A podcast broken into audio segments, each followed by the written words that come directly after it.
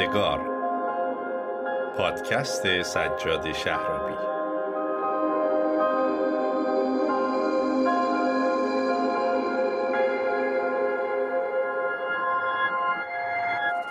آقایون خانم ها دخترها پسرها سلام. به اپیزود نهم پادکست یادگار. خیلی خوش اومدید. امیدوارم در این اپیزود هم بتونیم در مورد یکی دیگر از مفاهیم و یا اتفاقات مربوط به زندان و وضعیت زندانیا در ایران به شما اطلاعاتی رو بدیم تا منجر به شناخت بیشتر شما از فضای زندان در ایران بشه. امروز با شما راجع به وضعیت قضا در زندان گپ می‌زنیم. اگر بخوام در مورد وضعیت قضا در زندان از تجربه خودم بگم خب من روز 13 اردیبهشت 1402 که وارد بند 209 زندان اوین شدم از همون لحظه اعتصاب قضا کردم و این اعتصاب قضا 13 روز ادامه داشت. یعنی تا 26 اردیبهشت که من در انفرادی 209 بودم اعتصاب قضا بودم. حتی روز 25 اردیبهشت من منتقل شدم به بند عمومی 209 یعنی که در یک اتاق 80 متری و 16 نفر زندگی می‌کردیم. حتی روز اول هم اونجا اعتصاب بودم. برای همین تا اینجای ماجرا هیچ گونه تعریف و تجربه ای از وضعیت قضا در زندان نداشتم. اما بنا به درخواست دوستان که در اپیزود اعتصاب قضا مفصل در موردش توضیح میدم اعتصابم روز 26 م شکستم و تا روز سه خرداد که به اندرزگاه یک زندان اوین یا قرنطینه منتقل بشم تو این مدت از غذای بند 209 استفاده می کردم قبلا تو اپیزودهای قبلی بهتون گفتم که 209 یک ملوک و توایفی و یک اداره مستقل برای خودش رو در دل زندان اوین داره. برای همین قاعدتا غذاش هم با غذای کل زندان فرق می‌کنه و معمولا از کیفیت بالاتری برخورداره. در طی یه هفته ده روزی که من در بند عمومی بودم و غذای 209 بهمون می‌دادن. معمولا غذاهای معقولی بود چه به لحاظ حجم چه به لحاظ کیفیت.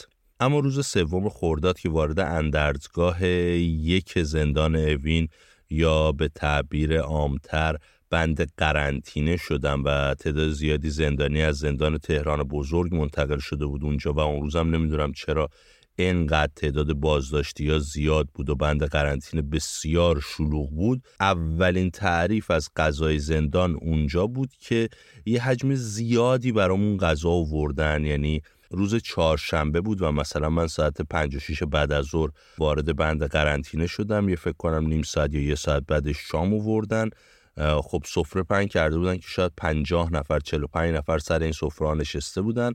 و غذا سوسیس بندری بود با همبرگر تو حجم بسیار زیاد. یعنی سینی هایی که می اومد شاید مثلا 60 نفر می‌تونستن غذا بخورن اما سوسیس بسیار بیکیفیت بود. یه معجونی از رب و روغن در هم تنیده شده با تیکه هایی از سوسیس و پیاز داخل این نونای لواش خیلی حجیم پیچیده شده بود و همینطور که حالا این حجم زیاد غذا بود دوباره یه سری سینی دیگه اومد که توش ظرفای یه بار مصرف بود و تو هر کدوم از این ظرفا دو تا به اصطلاح همبرگر که از این همبرگرهای شرکتی بود که حالا فارغ از اینکه هر کیفیتی داره فقط کافی بود یه مقدار آشپز محترم زودتر این همبرگر رو تو روغن در بیاره که انقدر سوخته نباشه. خب کلی از این غذاها برگشت. همینجور سینیا هم وارد سطح آشغال می‌شد و من تو اون حال عجیب غریبی که داشتم به اینم فکر می‌کردم که چقدر مواد غذایی هم داره اصراف میشه.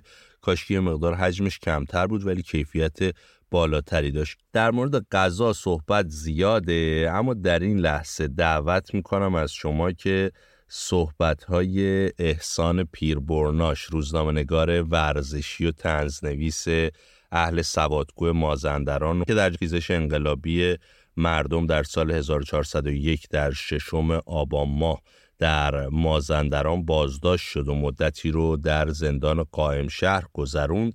بشنوید. این نکته رو هم در مورد احسان بگم که احسان پیربرناش در دادگاه انقلاب ساری به 18 سال زندان محکوم شد که 10 سال اون قابل اجرا بود. البته بعد از مدتی با قرار وسیقه از حبس آزاد شد و از کشور خارج شد. ببین انتظار تو خب از غذای زندان قاعدتا یه غذای رستورانی نیست.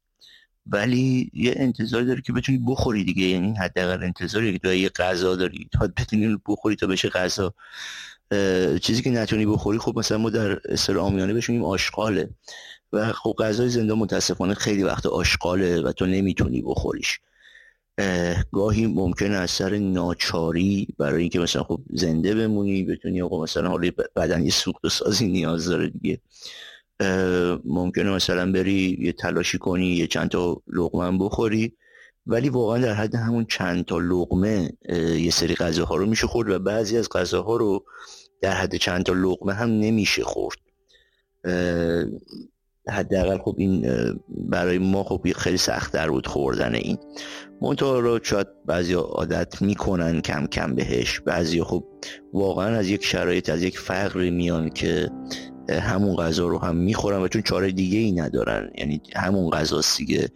یا باید مثل من کم غذا باشی که تحمل کنی و یا اینکه خب من خیلی با غذای کمم سیر میشم. یا اینکه نه دیگه مجبوری تو آدم خوش اشتهایی هم هستی پولم نداری که از رستوران غذا بخری از رستوران زندان و باید همون غذا رو هر جوری که هست بخوری. حالا دیدی مثلا یه وقتایی مثلا یه سری زندانیا میان بیرون میگن ای نگاه کن زندان بهش ساخته چاق شده. یا نمی‌دونم این جمهوری اسلامی خیلی استفاده می‌کنه دیگه از این ماجرا که آره مثلا زندان به طرف ساخته و فلان و اینها. واقعیتش اینه که این غذاهای زندان یه خورده به قول ما باد میاره پف میاره و این به این معنی نیست که شما غذای خوبی داری می‌خوری. غذایی که دارم اینا نمی‌دونم چی توی اینا داره چون کافور رو هم حتی ما پرسیدیم گفتن نه کافور گرون شده دیگه کافور نمیریزن. گفتیم بس چرا وضعیت ما اینجوری گفتن نه اون چیز لیمو ترش میریزن یا همچین چیزی گفتن. به جای مثلا نمی‌دونم کافور یا همچین چیزی میریزن. و غذاها طعم بدی داره کلا. حالا نمی‌دونی چرا و دلیلش چیه. ولی خیلی طعم خوبی نداره. نمی‌دونم حالا دلیلش چیه. این که میگم حالا آشپز چقدر تاثیر داره نمی‌دونم مواد اولیه چی و اینا رو نمی‌دونم. ولی می‌دونم که غذاها باد میاره. حتی اگه مثلا یکی مثل من باشه که چند تا لغمه در هفته مثلا غذای زندان رو می‌خوره و بقیهش مثلا کره مربا و اینا و خب دلیل دیگه اینه که شما تحرکت خیلی کمتره تو زندان. تا بیرون بالاخره بیرون یه راهی میره. اونجا نه اونجا واقعا فعالیت چون زیاد نیست. هر حجمی که می‌خوری میره رو وزنت. مثلا من خودم سعی می‌کردم بیشتر صبحونه ها رو خیلی مفصل تر بخورم چون حالا بالاخره نون گرم میومد و خب غذا غذای سالمتری بود دیگه. مثلا تو تخم مرغ چون آشپز نمی‌تونست دخل و تصرفی داشته باشه یا چه می‌دونم این مرباهای بسته بندی شده یا کره حلوا شکری پنیر. مثلا من خودم اینا رو بیشتر ترجیح می‌دادم. و حتی سعی می‌کردم علاوه بر اون غذا از فروشگاه هم بخرم همیشه داشته باشم که بتونم مثلا حالا وقتی که نهار نمی‌تونم بخورم یا شام نمی‌تونم بخورم بتونم مثلا اون غذاهای همین از یخچال در بیاریم و با نون بخوریم یه مرب نون و مربایی کره مربایی چیزی. اینا همش چیز دیگه یعنی انتخابای خیلی محدودی داری و بالاخره باید با همین خودتو سیر کنی دیگه.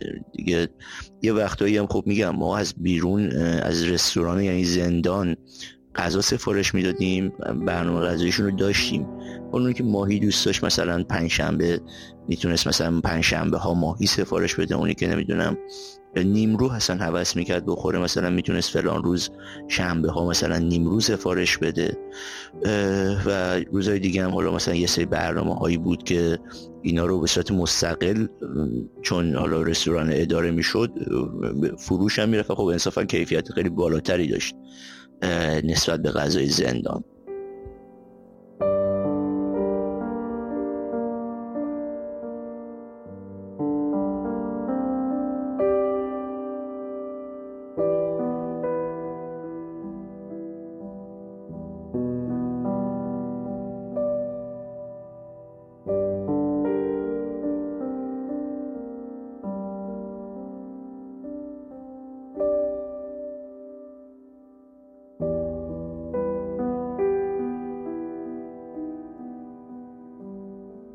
بخشی از صحبتهای احسان در مورد وضعیت غذا در زندان قائم شهر رو شنیدیم. من هم تاکید می‌کنم که هر آنچه از تجربیات شخصی خودم براتون روایت می‌کنم مربوط به زندان اوینه. البته زندان اوین هم همونطور که تو اپیزودهای قبل و همین اپیزود توضیح دادم بخشهای مختلفی داره. و زندانی در طول این مدت هم محدودیت ها و امکانات مختلفی داره. حالا محدودیت ها و امکانات به چه ترتیبه؟ در مورد غذای 209 گفتم و اینکه گفتم کیفیت خوبی داشت. اگر کیفیت خوبی هم نداشت شما امکان اینکه بخوای غذای دیگه ای سفارش بدی وجود نداشت. در بند عمومی 209 در اتاقهای عمومی دو هفته یه بار می‌تونستین خرید بکنین و این خرید شامل پنیر و کره و ماست و دوغ و بیسکویت و کیک و شیر بود. برای همین اگر کسی در بند عمومی 209 یه روزی غذا رو دوست نداشت و می‌خواست غذای دیگه ای بخوره در نهایت می‌تونست نون و پنیر و کره و مربا و چیزهایی از این جنس بخوره و امکان خرید غذای دیگری نداشت. در بند قرنطینه هم یه فروشگاه بود که تعدادی کنسرو داشت چیپس داشت یه سری اقلام محدود داشت برای کسی که می‌خواست غذای دولتی رو نخوره. اما نکته بند قرنطینه این بودش که باید حتما از کارت استفاده می‌کردی کارت پارتسیانی که مخصوص خود زندانه و زندانیانی که تازه وارد زندان شده بودن طبیعتا کارت پارتسیان مربوط به زندان براشون صادر نشده بود. برای همین فقط عزیزان سابقه داری که مثلا برای مرخصی چند روزه رفته بودن و به قرنطینه برگشته بودن می‌تونستن از فروشگاه بند قرنطینه خرید کنند.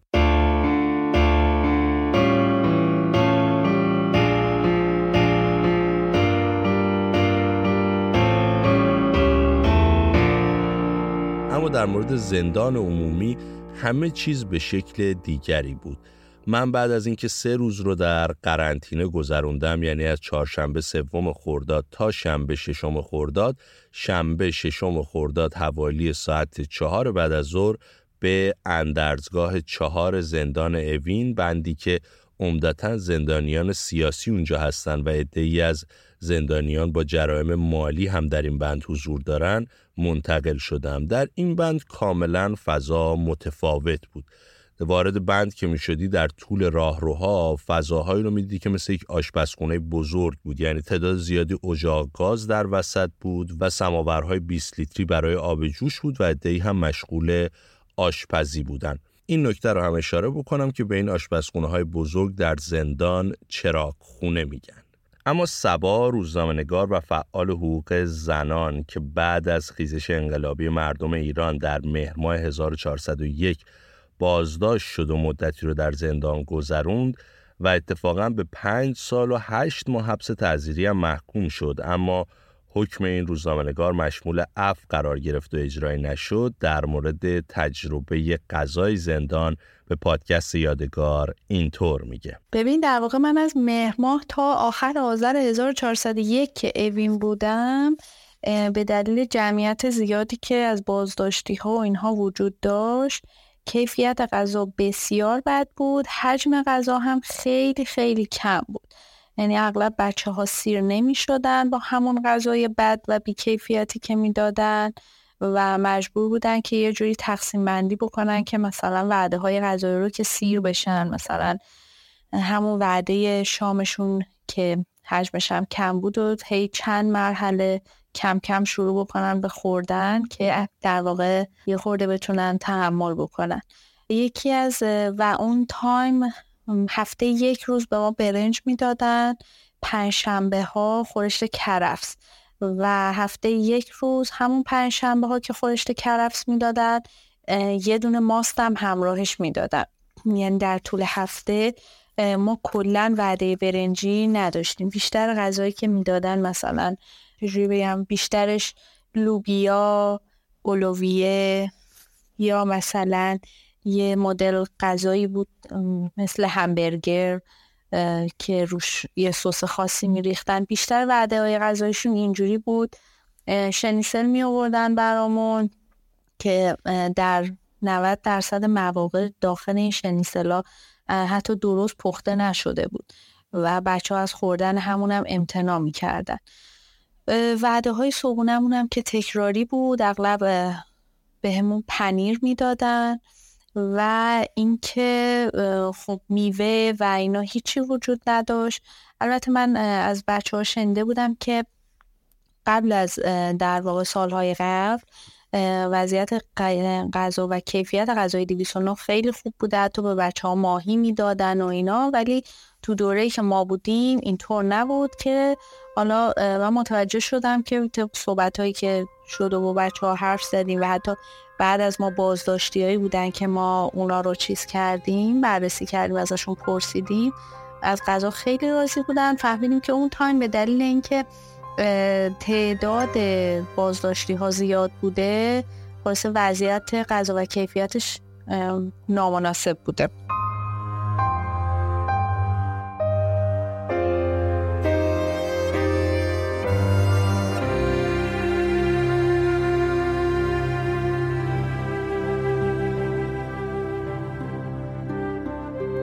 طبیعتا فروشگاه هایی که توی اندرزگاه های زندان اوین هست امکانات و اقلام بیشتری برای ارائه به زندانیان داره. برای همین خب دستشون بازتره که بتونن مواد بیشتری رو تهیه کنن و طبیعتا امکان آشپزی دارن و می‌تونن غذایی رو که دلخواهشون آماده بکنن. غذا در زندان کلا با دو تا واژه شناخته میشه. غذایی که توسط سازمان زندان ها بین زندانی ها توضیح میشه و تحت عنوان غذای دولتی میشناسنش و غذای شخصی غذایی که با پول خود زندانی مواد و اقلامش خریداری میشه و توسط خود زندانی یا آشپز اتاق در این چراغخونه ها درست میشه و تهیه میشه و با هم می‌خورن. هر چند نفر با هم هم سفرن در زندان اوین چیزی که من دیدم به دلیل کیفیت پایین غذای زندان معمولا زندانی ها از غذای شخصی استفاده می‌کنن. حالا این غذای شخصی می‌تونه از املت و نیمرو باشه تا انواع کباب ها و فسفوت ها و غذاهای مختلف. این نکته رو بگم.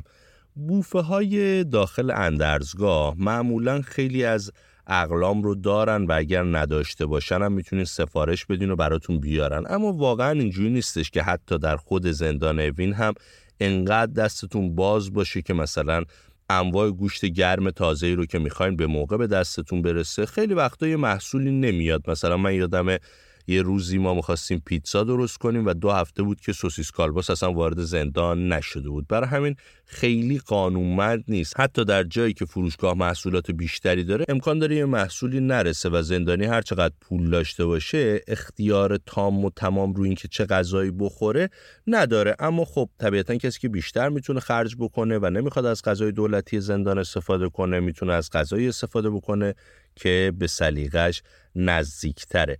این اتفاق در مورد زندانهای مختلف متفاوته. مثلا بعضی از زندانها اصلا چرا خونه ندارن امکان پخت و پز ندارن. یا بعضی از دوستان در زندان تهران بزرگ می‌گفتن ما این امکان رو داشتیم که از طریق افسر نگهبان از بیرون غذا سفارش بدیم از رستوران برامون غذا بیارن جلو در زندان تحویل بدن. همچین اتفاقی رو در زندان اوین من تجربه نکردم. بخش دوم صحبت های احسان پیربرناش تنزنویس و روزنامه نگار ورزشی در مورد وضعیت غذا در زندان قائم شهر رو به اتفاق میشنویم. والا ما امکانات آشپزی که نداشتیم. یعنی چون اجاقی نداری تو که بخوای مثلا غذایی رو بپزی یا درست کنی. ولی یکی از کارهایی که مثلا می‌شد کرد این بود که مثلا روزی که خیار خیار شور می‌دادن و تخم مرغ و سیب زمینی مثلا ما تصمیم می‌گرفتیم یه روزی مثلا چه با چهار پنج تا دیگه بچه ها غذامون رو یکی کنیم و اولویه درست کنیم. سس به جای سس مایونز هم سس هزار جزیره می‌گرفتیم از فروشگاه میخریدیم و به صلاح یه اولویه درست می‌کردیم و دلمون خوش بود. خب امروز یه غذای متفاوتی خوردیم. ولی کاش نمیخوردیم. یعنی خاطرات ما از اولویه داشت به هم میریخست اونجا دیگه. و خب مثلا میگم مثلا همین سیب زنی تخم مرغ یه غذایی بود که به نظر من مثلا خب راحت تر می‌شد خورد نسبت به غذایی که زندان می‌داد چون آشپز خیلی دخل و تصرفی روش نمی‌تونست بده. حالا همین مثلا اولویه که میگم مثلا میخوردیم به این شکل بود که خب رنده که ما نداشتیم بخوایم سیب زمینی رو رنده کنی یا تخم رو رنده کنی که این مثلا چند ساعت زمان می‌برد. له کردنش و کوبیدنش و حالا مثلا تخم مرغ چیز تیزی پیدا کنی اونو چقدر ریز ریز کنی و نمی‌دونم اینا خیلی مکافات زیاد داشت اگه می‌خواستی مثلا یه غذایی درست کنی.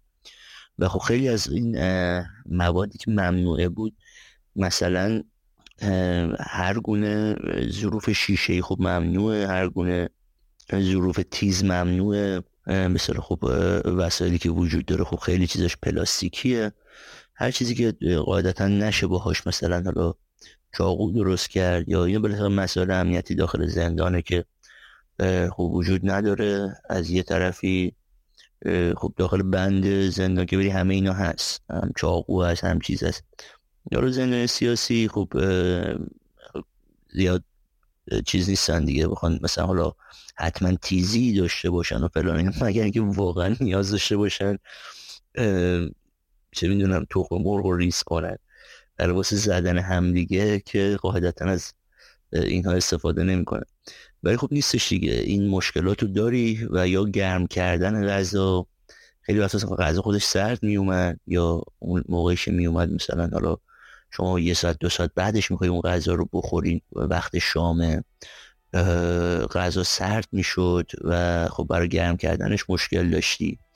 کلا حالا این غذا رو گرمش هم نمی‌شد خورد. تو فکر کن اگه مثلا دیگه سرد می‌شد دیگه چه اتفاقی براش میافتاد. واسه همین معمولا سعی می‌کنه تا میاد حتی که وقت شما نشه زودتر بخورن که بتونن گرم گرم اون غذا رو استفاده کنن.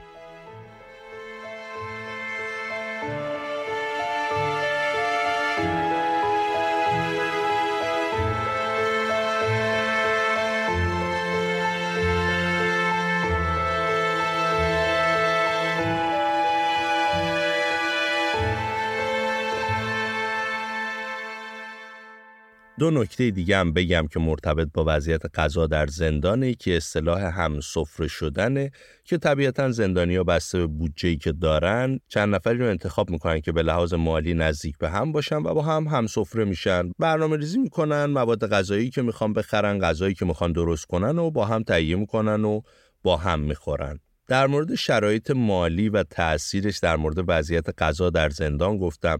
زندانیان بعضی از اتاقا هم که شرایط مالی بهتری دارن ولی امکان پخت و پز ندارن. به دلیل بالا بودن سن، خستگی، عدم توانایی یا هر دلیل دیگه ای می‌تونن از اتاق خودشون یا از یه اتاق دیگه یک نفر رو به عنوان آشپز استخدام کنن که هر روز براشون غذا بپزه و سر ماه حالا یه پولی رو براش واریز می‌کنن یا به حساب اعضای خانوادهش میریزن یا بابت زحمتی که می‌کشه و هر بعد غذایی که آماده می‌کنه پاکت سیگار دریافت می‌کنه انتهای برد می‌تونه این سیگارا رو به بوفه بده و کارت بانکیشو شارژ کنه و طبیعتا به یکی از این دو طریق مزدش رو دریافت بکنه.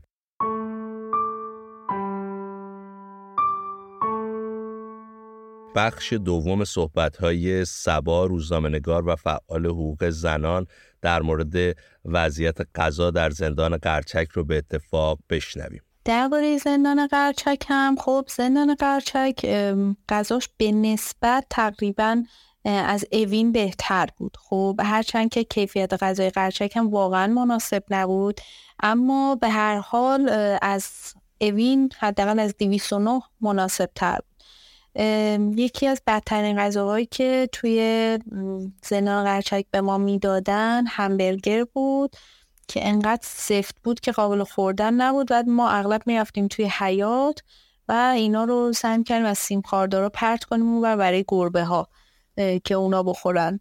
چون که واقعا غذاش هم همبرگره هم اغلب سوخته بود هم خیلی سفت بود نمی‌شد خورد.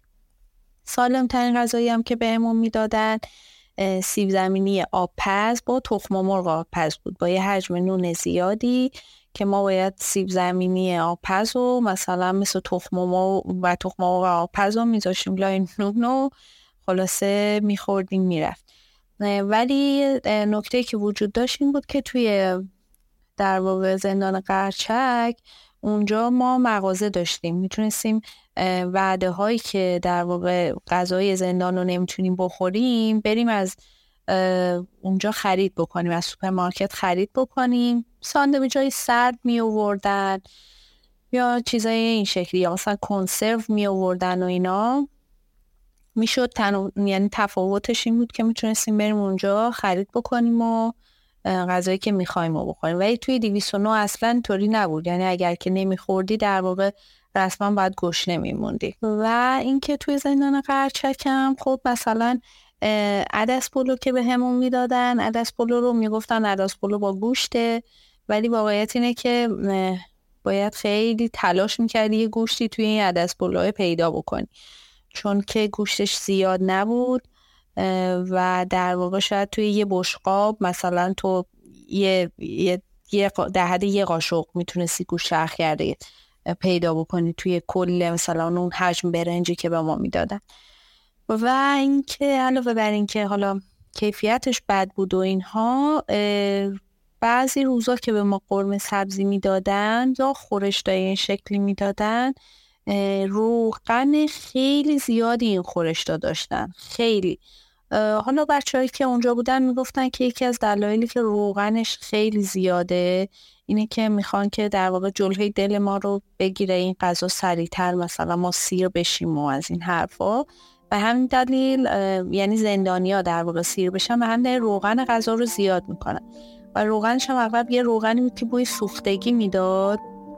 و این هم طبق چیزهایی که من شنده بودم اونجا می‌گفتن که روغنهای سوختگی که از غذاها اینا میمونه رو معمولا به خورشتا اضافه می‌کنن.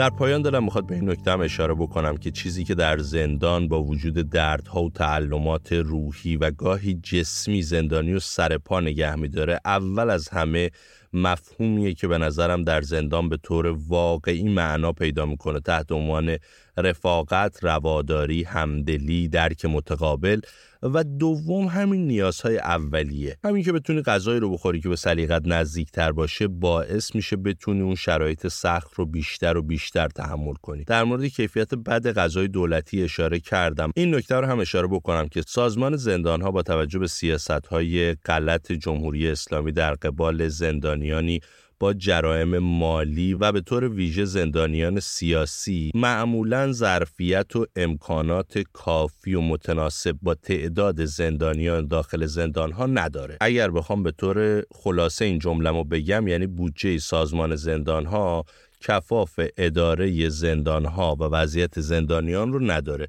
برای همین مجبورن از هر جایی که می‌تونن بزنن. اولین موضوعی که به ذهنشون می‌رسه در مورد وضعیت غذاست. با بیکیفیت کردن غذا با استفاده نکردن از گوشت قرمز در بعضی از زندان ها با کم کردن حجم غذا. خلاصه از هر جایی که بتونن کم می‌ذارن تا هم بتونن زندانیا رو بیشتر تحت فشار قرار بدن و هم یه سرپوشی روی کمبود بودجه گذاشته باشن.